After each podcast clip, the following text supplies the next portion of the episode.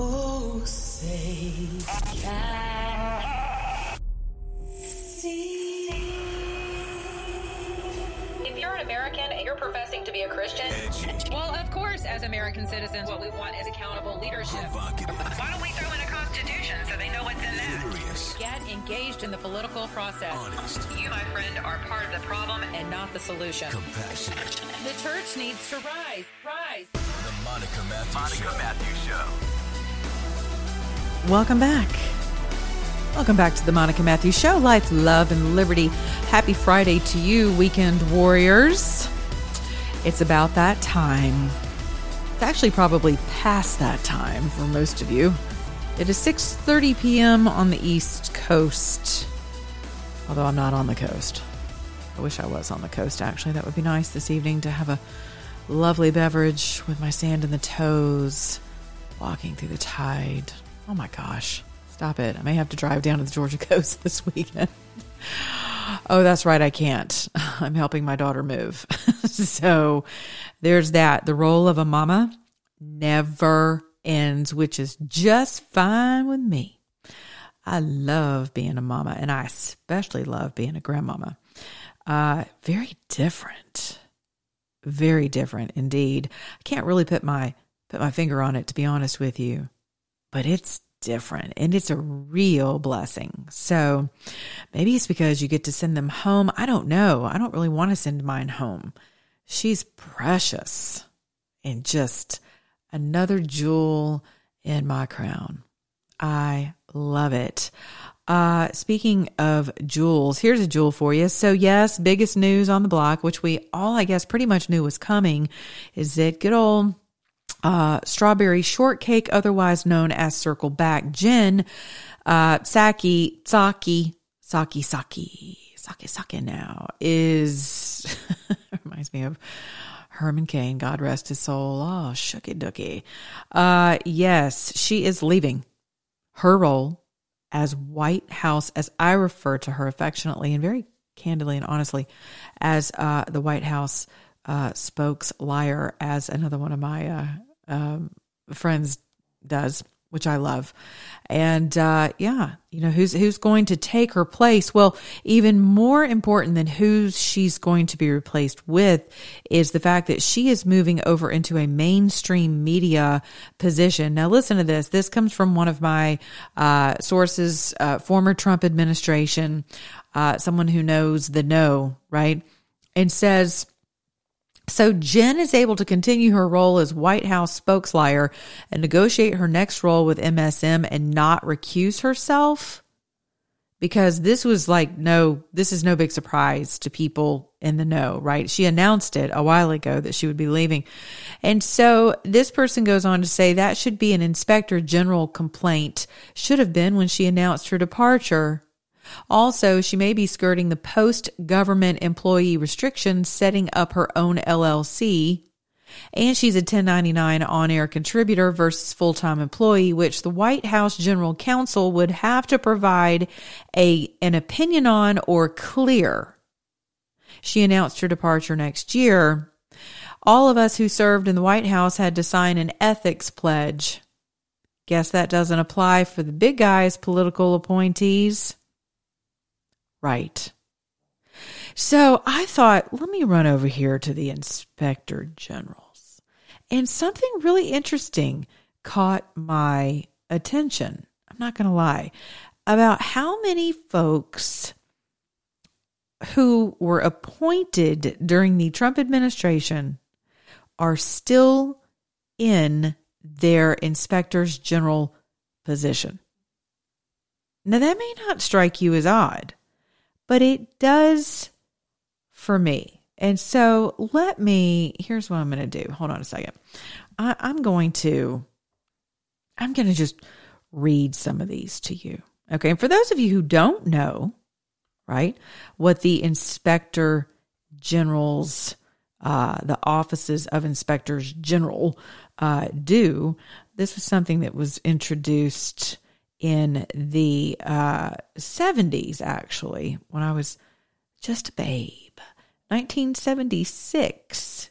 very interesting that it would be under the Department of Health and Human Services to eliminate waste, fraud, even funnier, and abuse in Medicare, Medicaid, and more than 100 other departmental programs with approximately 1,600 employees. The HHS Office of Inspectors General performs audits, investigations, and evaluations to recommend policy for decision makers and the public. In other words, this is the head of the Hydra. And I know the Hydras have five heads, right? But this is like the main one. This is like the big cheese head, right? And so when you think about bureaucracy at its worst, and you think about careers, and you think about convention of states, which I know is a very heated subject for some of you. But you have to you have to look at this out of control bloated leviathan of careers that never really move any form of a ball down the field to be honest with you. They all investigate each other while they're all scratching each other's backs and butts and everything else. And so, what does that tell you?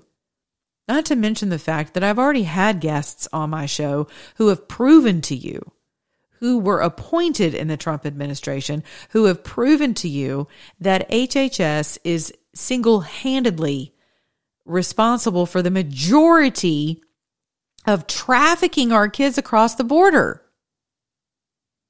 and then dispersing them on your dime to horrible entities that are on this side of the border in the name of, of family uh, reunification programs. When they're sure they're families of cartel members and gang members, and of course they're families. That's how they refer to each other as family, right? But can, did you know that your tax dollars, compliments of HHS,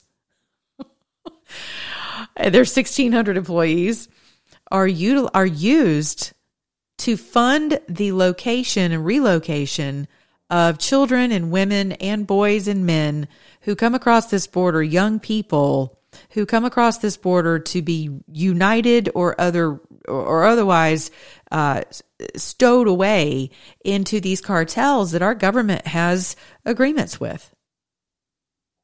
And all of this is very well documented, according, according to my sources, and they've been on this show. So, you know, we're without excuse for why we don't know these things and why we're not demanding change. And so when you talk about one of the most attractive features of the Convention of States to me was the fact that that that one of these issues that were going to be brought to the table for for amending was was uh, term limits, right? Which we we all know for sure we need and we have needed for decades, right? But the term limits were also or are also going to apply to careers. And that is crucial because this is how this sick, filthy, vile, uh, what's the word I'm looking for? Um, uh, oh gosh, what is it? Whenever uh, nepotism, thank you. Uh, when when when nepot, I mean, talk about nepotism in, the highest ranks, extortion, blackmail. I mean, this is how it continues to occur because these people just stay in the same positions. Because these folks, some of these folks are not appointed other like the IGs I'm about to go. I'm sorry, the uh, yeah, the IGs I'm about to go over are in fact appointed, but a lot of these other employees are not appointed. That's why they're called careers. But these departments are still in place, who effectively do what for this country? Who are they investigating? What fraud have they uncovered? You think they're going to uncover each other? Please. All right, so let's go over this. The HHS OIG, which is the Office of Inspector Generals, Inspectors General, performs audits, investigations, and evaluations to recommend policy for decision makers and the public. Ronald Reagan terminated 16 inspectors general when he entered into office in 1981. His administration explained that Reagan intended to hire his own selections. After Congress objected, Reagan rehired five of those terminated. George Bush also attempted to dismiss all the inspectors general when he became president in 1989, but relented after the inspectors general and Congress objected. Barack Obama dismissed Corporation for National and Community Service Inspector General Gerald Walpin, citing a lack of confidence in him after Congress objected to his lack of explanation. The Obama administration cited that Walpin had shown, quote, troubling and inappropriate conduct and pointed to an incident that year when Walpin was, quote, disoriented during a board meeting at the corporation, because of which the board requested Walpin's dismissal. Walpin sued for reinstatement, but the courts ruled against him. In 2020, Donald Trump dismissed or replaced five inspectors general within six weeks. Two permanent inspectors general were dismissed and three acting inspectors general were replaced just after hiring intelligence inspector general Michael Atkinson. Trump criticized criticized Atkinson as having done a terrible job and that he took a fake report and brought and he brought it to Congress in reference to the whistleblower complaint of the Trump Ukraine scandal, which we know now was complete crap. And everyone at the time knew it was complete crap. Kind of like the Russian collusion hoax which other testimony and evidence largely verified, um, which that's not true. Trump, uh, again, I'm reading from your quintessential liberal wiki because I just want to go over this very quickly, right? But you got to know anything on wiki anything is going to have an extraordinarily liberal bend. Trump also described uh, Atkinson as not a big Trump fan. Around one month before Trump replaced Christi Grimm, as acting health inspector general, he had called her report of shortages of medical supplies in American hospitals during the COVID 19 pandemic in the United States as wrong, fake, in her opinion. Despite the report being based on a survey of 323 hospitals, Trump also questioned Grimm's motives for the report, which I don't blame him. Where were the hospitals? Who's making money? What states are they in? What cities? What counties? Who was making, who stood to benefit? From those reports? These are the questions you have to ask. All right, here we go. Federal Offices of Inspectors General. The Inspector General Act of 1978 created 12 departmental inspectors general. 30 years later, in October 2008, the Inspector General Reform Act of 2008 added IGs in, in various other areas. As of 2014, there were 72 statutory, statutory IGs. So we went from 12 to 72. And what have we gotten for it? No, really, what have we gotten for it? Where are we as a nation? Are we any more honest? Or is our election grid any safer? is our budget any less bloated? Is our border any more secure? Are our child groomers any less of a threat to our society? Have we stomped and, and stamped out uh, tra- child trafficking? No. What did I just tell you at the beginning of the show? No, we haven't. So why are we up to 72? From 12. Bloated government. Now, what's interesting is that the majority of these IGs, presidentially appointed inspectors general, okay, out of, let's go over some of them. Agency for International Development. That's Thomas Ullorn, Ullom, sorry. He was he was uh, appointed January 1st, 2021. Department of Ag, Phyllis Fong, has been there since 2002. The Central Intelligence Agency, Robin Ashton, uh, started the term in June 2021. Department of Commerce has been there since 2017. Corporation for National and Community Service, Deborah Jeffrey, has been there since 2012. Department of Defense, Sean O'Donnell, has been there since 2020. Department of Education, Sandra Bruce, has been there since uh, 2018. And actually, uh, her term appears to have been up December 2nd, 2021. Department of Energy, term started in 2019, still there. Environmental Protection Agency and Chemical Safety and Hazard Investigation Board, Sean O'Donnell, January 27th of 2020. Export Import Bank has been there since 2022. New appointment, of course. Federal Deposit Insurance Corporation, the FDIC. Jay Lerner's been there since 2017. Federal Housing Finance Agency, brand new, March 14th, 2022. General Services Administration, been there since 2015. Department of Health and Human Services, Christi Grimm's been there since 2019. Actually, it appears that Christi's term is now up um, as of February 22nd, 2022. Department of Homeland Security, Joseph Cuffari, since 2019. Department of Housing and Urban Development, 2019. Intelligence Community, the ICIG, since April the 3rd, 2020. Department of Interior, since 2019. Still there. All these people, unless I've said they're gone, they're still there, which I find really interesting. Why are all of these people still in this in their positions if they're presidentially appointed? Has anyone asked that question? I'm just very curious about that. A few of them have clearly been uh, appoint have been dismissed and uh, and and quote reappointed by this uh, Biden regime, but there are uh, many of them. I'm sorry, I'm reading something. Okay. Yeah, I mean, you've got Oh, good point. You've got many of these people who were, yeah, were absolutely, you know, Obama holdovers. And, and I would imagine that, I mean, remember, President Trump had a hell of a time getting anything through Congress for that matter. And how many of his, of, of, of his appointments literally just sat and, and his entire term went by and they were never uh, confirmed? I mean, because Congress held it up.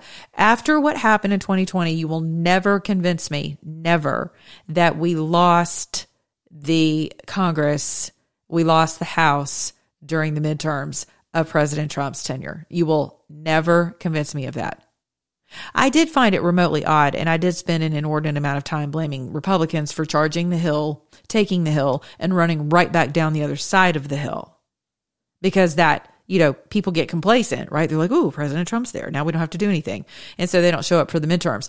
I, in no way, shape, or form, believe that that's what happened.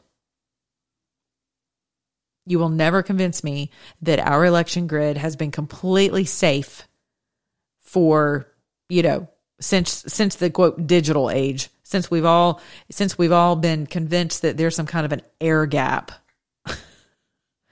yeah, I have an air gap, you know, in the place I live in, but I can still hear my neighbor bouncing around over there but there's an air gap. There's a two inch air gap between us, and in it, yeah, and and believe me, this structure is extraordinarily um, strong and and and secure. Uh, but I can still feel things from over there. So so something's touching something, and we know by virtue of how many how many people have come forth with reports, with uh, with investigations with court filings regarding what they found and this alleged air gap that would keep your digital space from being compromised with regard to elections. So, again, think what you want to about 2020. I'm not here to speak fraud and argue with you about it because you know what? It is what it is now. And it will be, it will continue. Listen, nothing gets by God. And that's really where I am with all of it. Nothing gets by God. Nothing. Nothing I do in the dark, nothing you do in the dark, nothing anyone does that is not above board ever, ever lies dormant forever.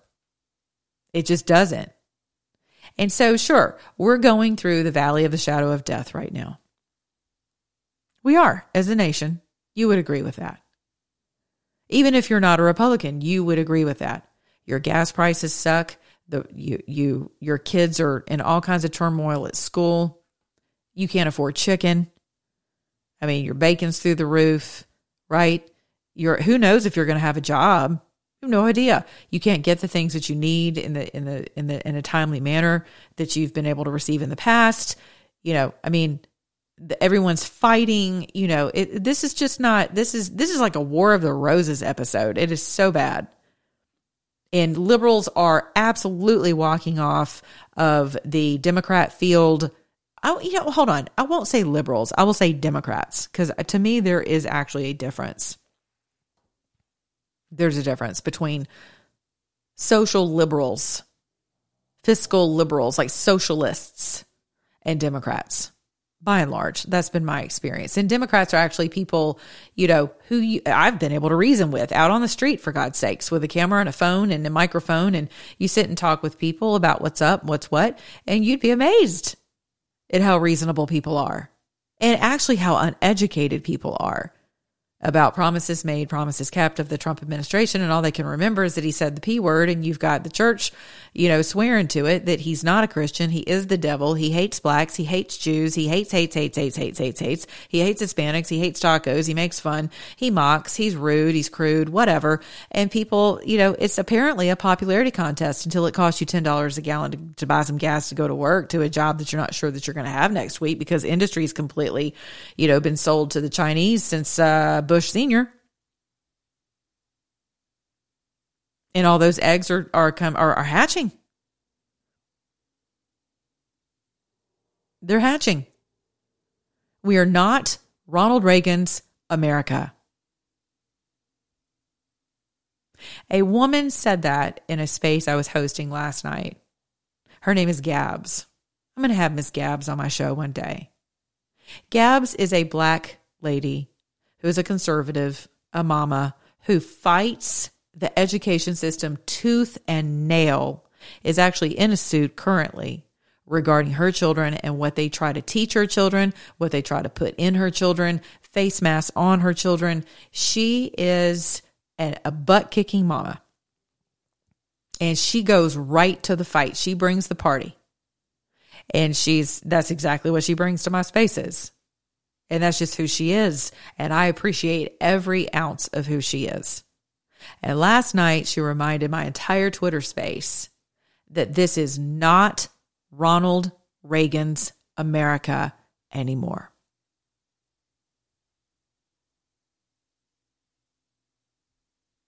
And some of you are still living in the glory days. Because as we're walking through this Psalm 23 moment in this country, Remember, that's for the living, not the dead. It's easier to look back stoically, right? Romantically, look back at how things used to be, at how things were. Great men and women we thought were great men and women. We thought we were the greatest nation on earth. And now we've woken up to this nightmare of a Frankenstein of this ghoulish nation of social engineering, strife, backbiting, division, partisanship, fourth branches of government, spying, surveillance, lies, realizing how uh, we have completely held other nations hostage in their elections. Sent our boys and girls over to drip blood on others' soil in the name of freedom, only now to find out that it was suits and generals who are still profiting off of that blood on other soil.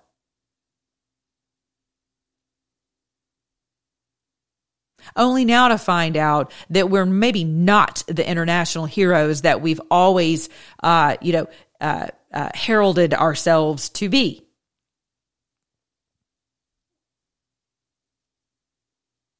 I mean, if pride comes before the fall and a haughty spirit before destruction, we have earned every second of this Psalm 23 moment as a nation. And I'm talking as a woman who has been in exile spiritually myself uh, before.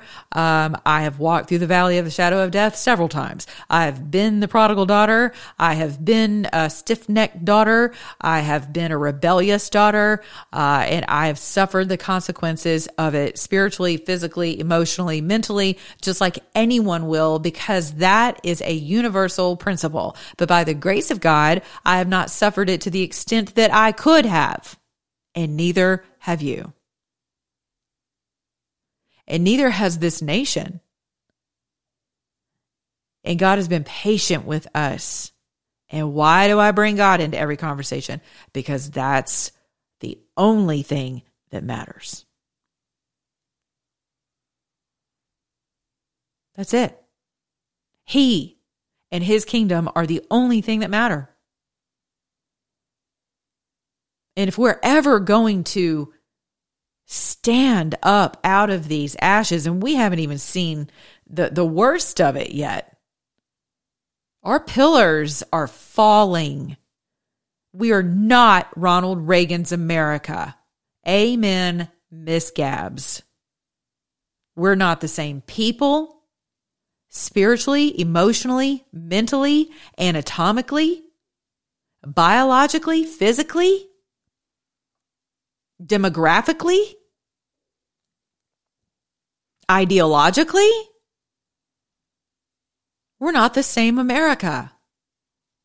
And the faster we confess that and recognize it, the faster we will be able to turn from all of our wicked ways in humility and seek that grace and be able to turn our society back to sobriety, to freedom, and be able to honor that Constitution that people are hell bent on destroying completely. That's what they're after. And it's been a good run and it's not just Democrats. I'm sorry, folks. It's not. It is not just Democrats. Our dollar is in the toilet. Our standing again on the international stage.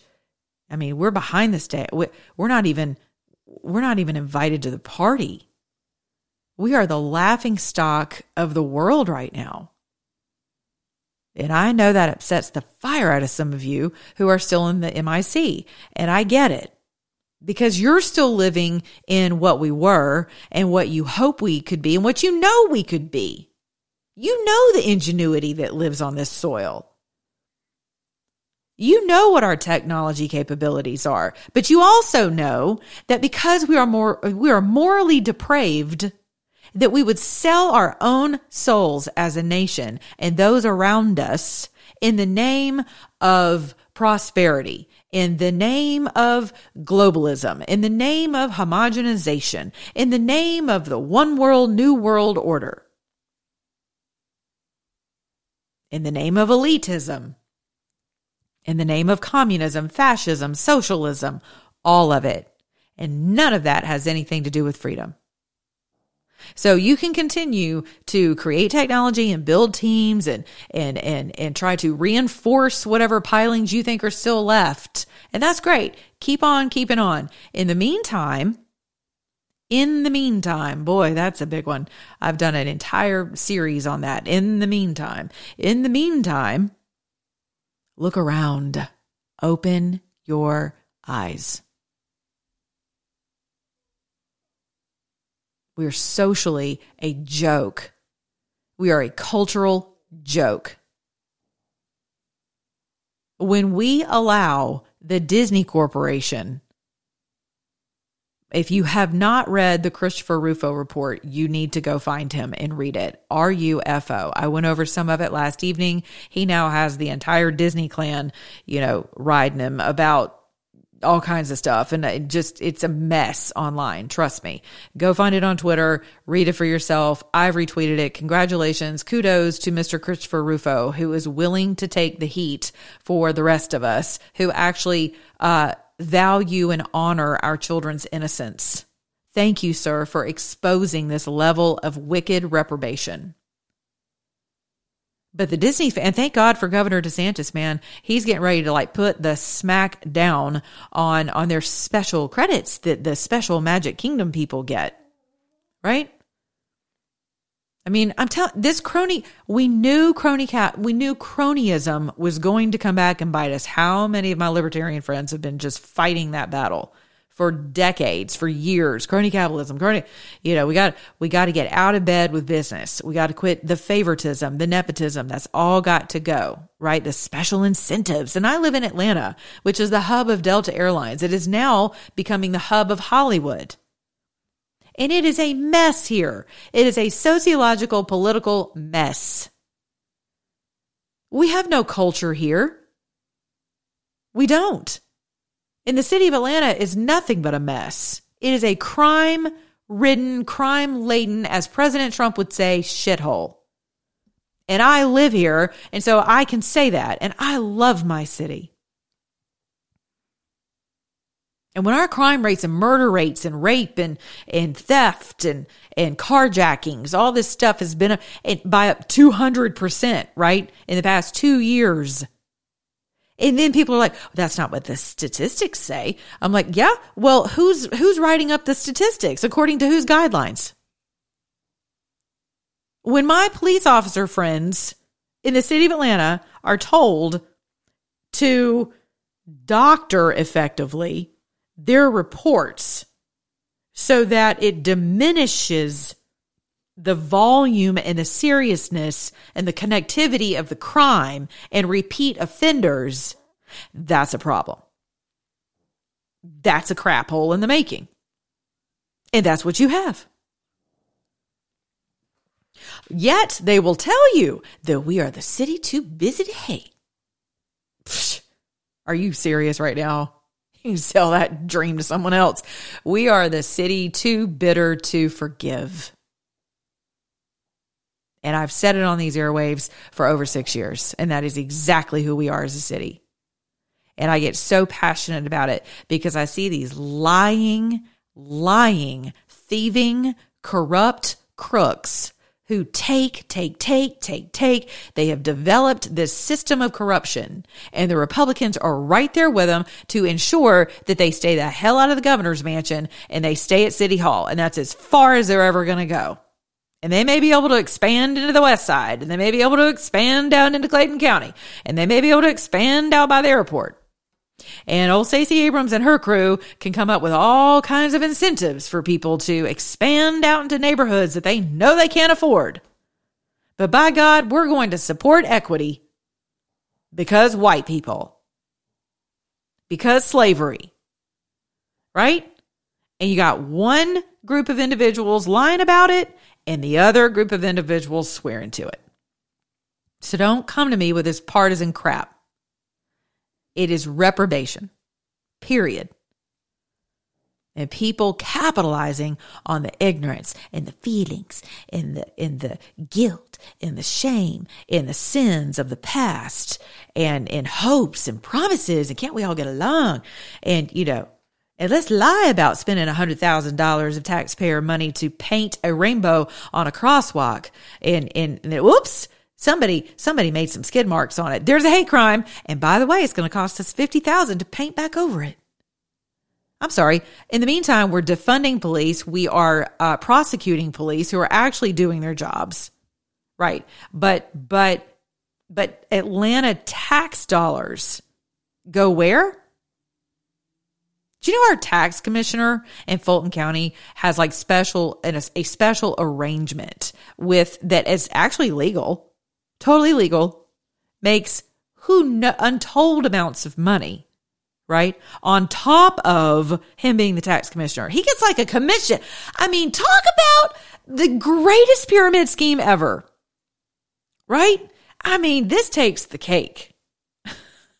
This dude has a legal arrangement with the state legislature that allows him to make money personally off of it's like a I'd call it a kickback, but what do I know? But you know, I call it quid pro quo. But that's how we that's how we roll in the state of Georgia. That's how we roll in Fulton County. It has never been different, and I don't think it ever will be different. The fact that Kandiss Taylor, a female candidate, cannot get on a debate stage, who by measure of every straw poll and every poll that's ever been produced on behalf of Kandiss Taylor is polling at over 30% in the Georgia gubernatorial race. The fact that she cannot make her way onto a local television station debate stage with the uh, the current um, CCP friendly governor who has some interesting deals going on in the state of Georgia for a, lith- a lithium battery plant that nobody wants, by the way. 10,000 acres. I'm sorry, where are all of the environmentalists? Do you know what it takes to make a lithium battery? Do you know what it takes? Do you know what it does to the environment to drive all of your little electric cars? Right, I digress. She can't get on a stage and have an honest debate with people between David Perdue and Brian Kemp. You know why? Because she's good. Because she's honest. Because she's a good person. And I say that as someone who, when Jesus says nobody's good except for the Father, right? But she's certainly someone who is not going to tolerate Delta Airlines and others and Hollywood dictating the politics of the citizens of Georgia. And old Kristi Noem should take notice take notes on what happens whenever you open your state wide open. You open your arms. Come to, come to South Dakota and North Dakota. I mean, I've seen it from, I've, and come to where else? What, who else was that recently? Who was like, our state's wide open. I'm like, okay. Just ask us how that's going. Again, Communities are usually comprised of people who hold the same ideals. Communities that thrive, communities that prosper, communities that are safe, communities that have joy and hope and fellowship. That usually takes people who agree on fundamental things regarding decency, life, freedom, taxation, uh, infrastructure, you know, paying your bills, budgets, not getting in bed with the uh, with our international enemies, not taking kickbacks, not selling our uh, our municipal bonds on the backs of people who can't even afford to buy a loaf of bread not supporting open borders so that you could get federal funds for all the little refugees that come to your state. You get to pretend like you're taking care of them for all of six months, and then they get to live in complete crap holes with leaking ceilings, rats, uh, you know, crime laden, fentanyl laden, pot smoking, uh, you know, 24 hours a day neighborhoods where these folks don't speak English. They don't, they don't, they can't go to school. They were given $3,500 and basically a pat on the back and welcome to America. Here's your, you know, welcome to the Democrat Party. We'll actually uh, fill out your voter registration card for you. Matter of fact, we'll just have somebody drive by and pick it up and shove it in a Dropbox at three in the morning, thinking nobody's looking in a surveillance video. Don't get me started. It's Friday. I wasn't even going to go to all this. But speaking of your dollars, did you know that our national debt just hit a record high of 30 trillion, 30 trillion dollar, 30 trillion dollar trillion dollars. If you think we're not headed for the great reset, you are sadly mistaken. And I always say, put your hope and your trust and your and and anything that you're going to glory in needs to be in the God that provides it all. And I believe that God is the God of gold and silver and precious metals and things that were in this beautiful earth that He gave us, and that is the currency of my choice. Right. And that's why I would encourage you guys if you have an IRA, 401k, or a savings account you know, just know this the Biden administration's already printed more money in the past two years than the previous 100 combined. Right? So get yourself over to my website at monicamatthews.com backslash goldco, G O L D C O, monicamatthews.com backslash goldco. Click on through there, read it, click on over, get yourself some sound advice, get an appointment online. Get some knowledge, man. Get some wisdom. Quit sitting around being afraid of Bitcoin and the Great Reset, the New World Order. We don't know what's coming. Well, there are people who understand what value is. Right? You're talking about the highest inflation we've seen since 1982. It can't this this can't hold. Do you understand that? There may actually come a time in this country where you you gonna need to have something in your hand to be like, hey, yo, dude, I need a loaf of bread for my family. See, y'all don't think that can happen, which is really interesting to me. You really don't think that can happen. But and maybe it's because as a single mama, you know, I, I had nothing, like barely anything to just to rub two nickels together, right? But I was like, Psh. when I saw that all of our money was gone in the stock market during Obama, and I thought to myself, holy crap, you know, um, you know, how am I going to be able to provide for my daughter in the event of I need to feed her and the whole system just goes to hell in a handbasket? What if our banks close? You know, what if I, I live in contingency mode because that's what single mothers do because I had to take care of her. And yes, God provided for us over and over and over, and He would have continued to provide for us. I mean, He would have rained manna out of the sky for, for us. I know that. At the same time, I also felt like okay, it would be good to have something in my hands to be able to negotiate and to barter. Right? And so I wasn't going to I w- I wasn't going to sit around and complain to be fearful and sit on the corner with a sign with my kid and, you know, kid in tow begging people for money. I had a little bit of money. I had just enough and I saved enough money to grab me some gold coins. Just a few.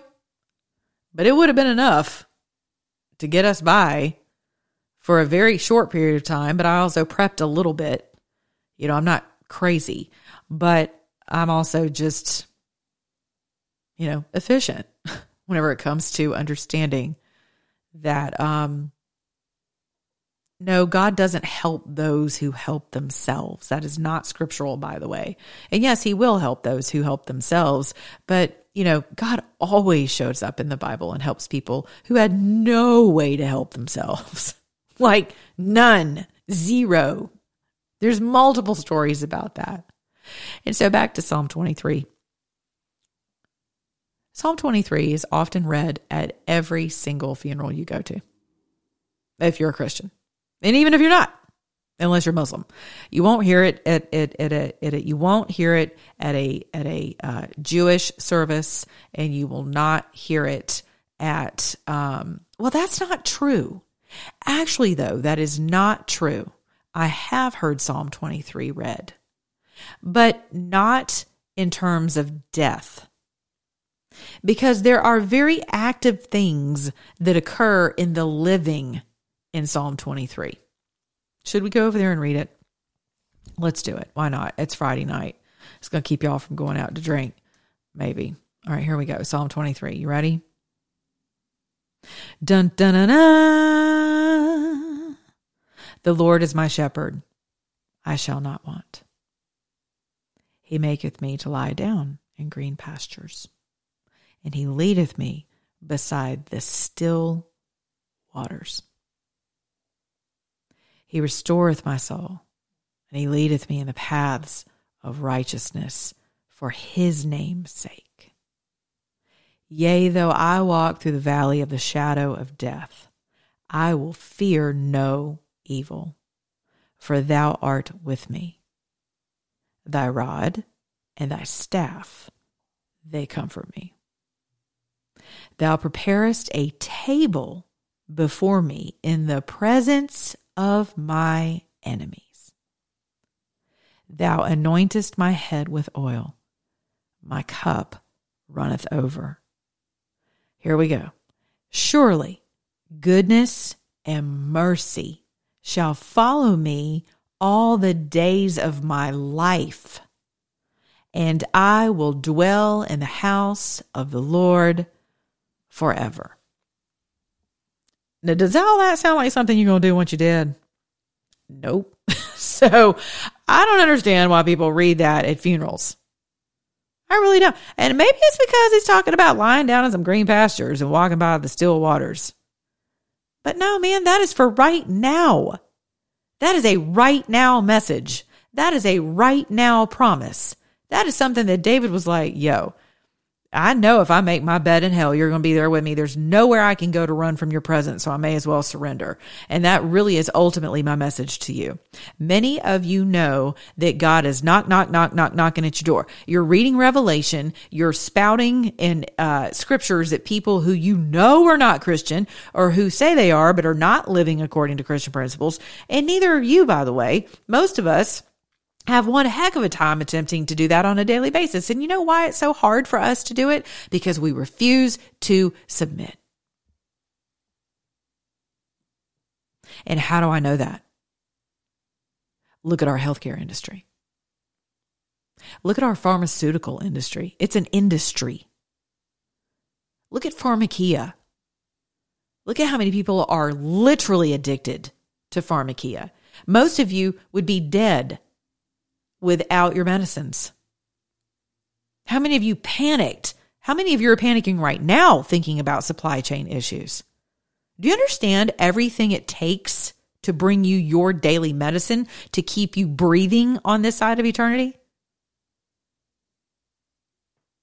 So, my admonition to you today is to return to your first love because he is the one who cares for us and he is the one who pre- who prepares the table in the presence of our enemies. And right now we are in exile we are in the wilderness and you will never convince me otherwise and sure, it may have been heisted. It may have been a hijacking. It may have been stolen. It may have been whatever word we want to put on it. But at the beginning and the end of the day, I believe that God says who goes up and who goes down and what nation is free and what nation it goes into exile. What nation's in the promised land? What nation's going to roam around the mountains for the next 40 years in that desert? And if we're going to roam around the mountain, the same mountain, for the next 40 years, for the next generation, we're going to have to find a way to have some come to Jesus moments so that we can live life more abundantly because that's why he came. And I do believe that this country is going to see a revival like we've never seen before. I just do. I see it happening. I see it in my own Bible study that I'm leading right now by the grace of God. I see it in people's lives. I hear it in their testimony people who have never been to church, people who have been to church, people who are, whenever I say to church, I mean they have not been a part of the body of Christ. They've not been in fellowship with the body, much less the head of the body, which is Christ. And so there's a yearning, there's a desire, not fear, there's not panic. It's not like, oh crap, I'm reading Revelation, I better get right to get left. No, it's because Jesus is standing at the door knocking and he's saying, Will you please let me come in and have a meal with you? And when you fellowship with Jesus Christ on that level, on any level, but especially in the deep places, in the deep, dark recesses of your soul that are afraid right now, that are mad as hell right now, that are still with your eyeballs in the past thinking this is still Reagan's America and somehow we're just going to magically appear, you know, like just if President Trump comes back, all this would just go away you do realize we're not the same nation we were even during President Trump's tenure, right? So our eyes need to be ahead of us. They need to be on right now and on the next right thing. In my humble opinion, and I'm preaching to the choir as it pertains to my own life. But that, I believe, is what he's calling our nation to. People coming after our kids, Oh my gosh, y'all. I had a guy in my in my space last night on Twitter, totally impromptu. And um, he's a fantastic dude. He's a doctor. And um, and he was talking, he's in radiology, and he was talking about, you know, just these horrible, ghoulish stories about people who had transition who had been taking hormones, young people who had been taking hormones to transition thought that they all of the all of the scans and blood tests and what and whatnot were showing that that they had um, they had breast cancer So some of these people went through with mastectomies, and yes, men can have them too. And um and and and because people are not forthright and they're not honest in their charts and their files, and you got to walk a very delicate line of of uh, of not falling over into like a discrimination or your respective states hate crimes or wh- whatever it is that's in in position now to protect this class of people called trans right? People who are transitioning. All right. All of that to say, there are certain questions that these physicians don't, I, they're afraid to ask because they'll either be fined, reprimanded, uh, reprimanded, sued, whatever. But now the flip side of that is this. Some of these people who thought they had cancer went through chemo, went through all kinds of stuff. It wasn't cancer. It was actually the hormones coming from all of their transition medication. It was giving off a false positive. I'm like, what? And he was livid. Another nurse practitioner pops up and she's telling stories. Uh, another ER nurse tells stories. I mean, other MDs tell. I have friends who are urologists who are like, you won't even believe what we're contending with right now. And you try to invoke your First Amendment right, which says I can't participate in this because it goes my it goes against my religion. And boy, you're met with a whole other level of hell. And so the question becomes are you going to stand? And he's looking at me last night for answers. He's like, What do we do? What do I do? I'm like, What do you do? You get your physicians together, you band together, and you start standing against this stuff. I'm gonna tell you something. There are a there is such a fraction. He gave us a statistic last night that was relatively alarming. I think uh, there used to be like one in forty two thousand people who who really struggled with believing that they were born in the wrong body. I, I believe that. I believe you could be one in 50,000 people. 50,000 people is a lot of people, right? But now it's like one in every preschool class, apparently, or five. Five people in every graduating class. And you're like, what? And so again, you know, there are a myriad of factors that go into this, whether it's spiritual, uh, physiological, it's environmental. You know, I think that this is a multifaceted uh, issue that we are contending with in this country that I think has been perpetuated through all the all the bureaucracy that we love to keep in place that I talked about at the beginning of this show. Every bit of it. And that bureaucracy has come home to roost. And that bureaucracy has been intentionally growing for years because the ultimate goal was to take the nation down and to take us the way of globalism. That has been the end game for people for generations. I know that's really hard for some of you to grasp. But imagine that. So here's the really sad part. You ready? It's really sad for the people who genuinely struggle with suicide ideation, who fundamentally believe that there is a disconnect there between themselves and their body because they don't believe they were born the right sex. That is a very real condition for people. It is not okay to make fun of them. It is not okay to be hateful about it or to be afraid. None of that is okay. But you know what's really crappy is the fact that now it's become trendy. And so people who actually need spiritual and uh and medicinal help whether it's psychological or they do transition and they need the bio, the the biological the chemical help in order to do that, to try to seek some form of remedy as an adult. There's my disclaimer as an adult. You know, they're getting the short end of the stick because you know why?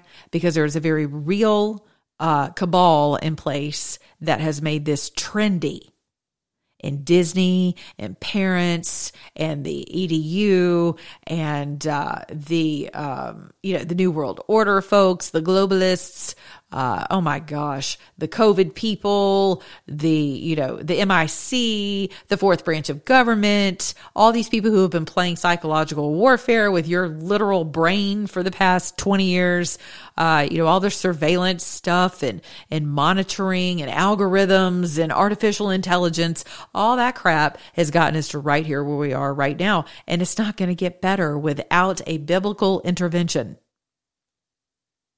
And God responds biblically when his people call upon his word because his word will not return void. And the word says that his spirit goes to and fro the earth to see not whom it may devour like the devil, but who is in agreement with him.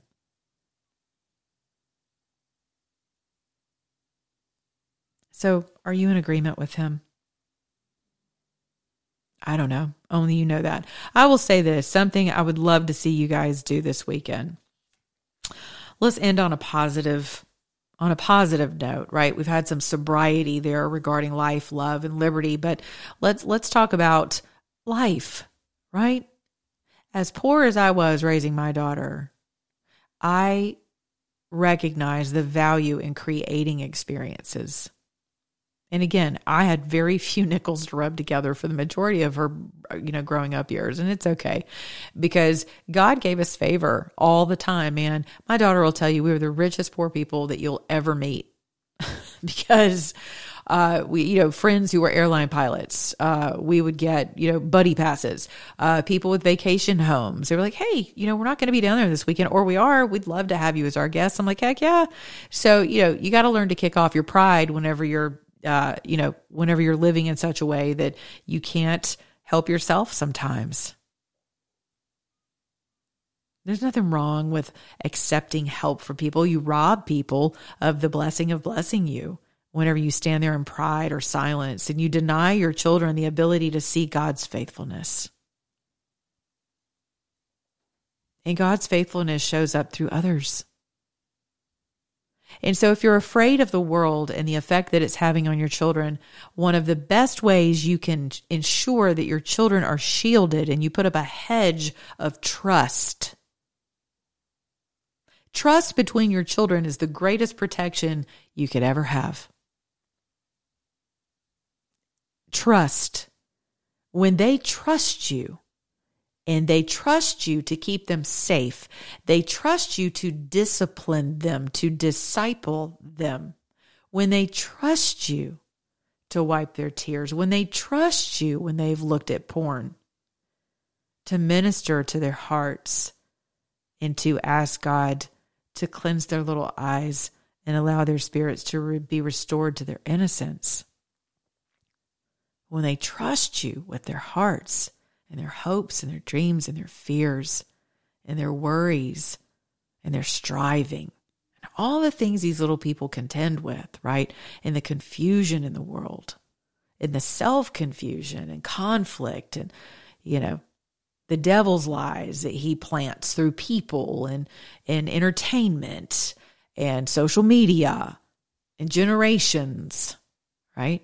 So trust is built by spending time with people, by fellowshipping, by creating memories.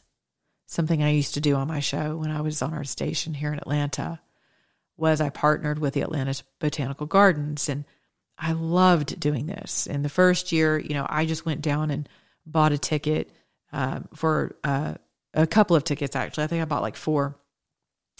And I had my audience nominate a single mom.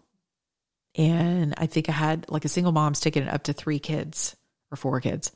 And I got so many cool letters from people who were like, Oh, I want to nominate this person. She's such a hard worker and she loves her babies and they never get to do anything and go anywhere. And someone asked me, You know, why do you do this? And I said, Because memories memories and feelings of those memories and, and, and remembering those times that you were able to do something or something that single moms and single dads who are just in the crapper or families who cannot afford anything incidental. Those are the things that when we pour into them, our kids never forget. I will never forget the summers fishing with my dad in family vacations that he saved every nickel for every year. And that, I mean, I'll never forget those times. They were trust building, they were beautiful. And so, if you can't afford to go somewhere, make a picnic. Take a blanket out into your backyard, put it on your little slab back there, whatever you got. Maybe it's a sidewalk. Who cares? Invite the neighborhood kids. Build a kite. Build, you know, build something with your kids if you're a dad. Put something together. Get them a little toolbox and your boys and your girls and show them how to put something together. Be patient with them. Be kind. Let them see what happens whenever they put their little fingers to to a screwdriver and to a hammer and a nail and be there then to show them how to do things, how to build things, how to make something. It builds confidence in them. Instead of criticizing and being afraid and leaving them to their phones and then accusing them because all they do is sit on their phones. Encourage them. Put your phone in the box live through the complaining and the whining the first couple of times that it happens and watch to see what happens once they realize how much of your attention they have and how much fun they have with you. They will hand, they will surrender their phones voluntarily. I've seen it happen because they miss you. That's really hard for some of you to even believe There's my Pomeranian snoring. They miss you. They wish they had more time from you, but because they've become addicted to every other form of engagement and fellowship, they don't even know they miss you. They don't even know the level of your absence. Just because you're there, you're a figure on the couch or in the kitchen. That's not fellowship. That is not giving someone your undivided attention so that you can know them, you can instruct them, disciple them, right? You can discipline them, you can teach them. And then, whenever you send them out into battle in their schools, if you're going to continue to do that, they are equipped with the number one thing they need in this battle of today and that is trust of their parents. And the same thing goes for our trust of God. And the only way that is built is by knowing Him, who He is through His Word, exercising that Word, being obedient to that Word, and watching that Word return and manifest a blessing so big you won't even be able to contain it. And speaking of blessings that are so big you won't be able to contain it, I'm going to leave you with this. Guess what I got? I have a MyPillow code. That's right, Monica. So head on over to mypillow.com and use my code and get yourself a big old blessing in the way of pillows, sheets, blankets, dog stuff, slippers, robes, you name it, they've got it. And not to mention you get to you get to uh, support a great patriot in the way of Mike Lindell. All right, guys, I love you. Have a great weekend. Be good to your neighbors, beginning in your own mirror and with your own children and your own husband and your own wife and your own dog and cat. And remember, head on over to my website and purchase some mugs and t shirts and caps that remind you that if you're an American, act like one.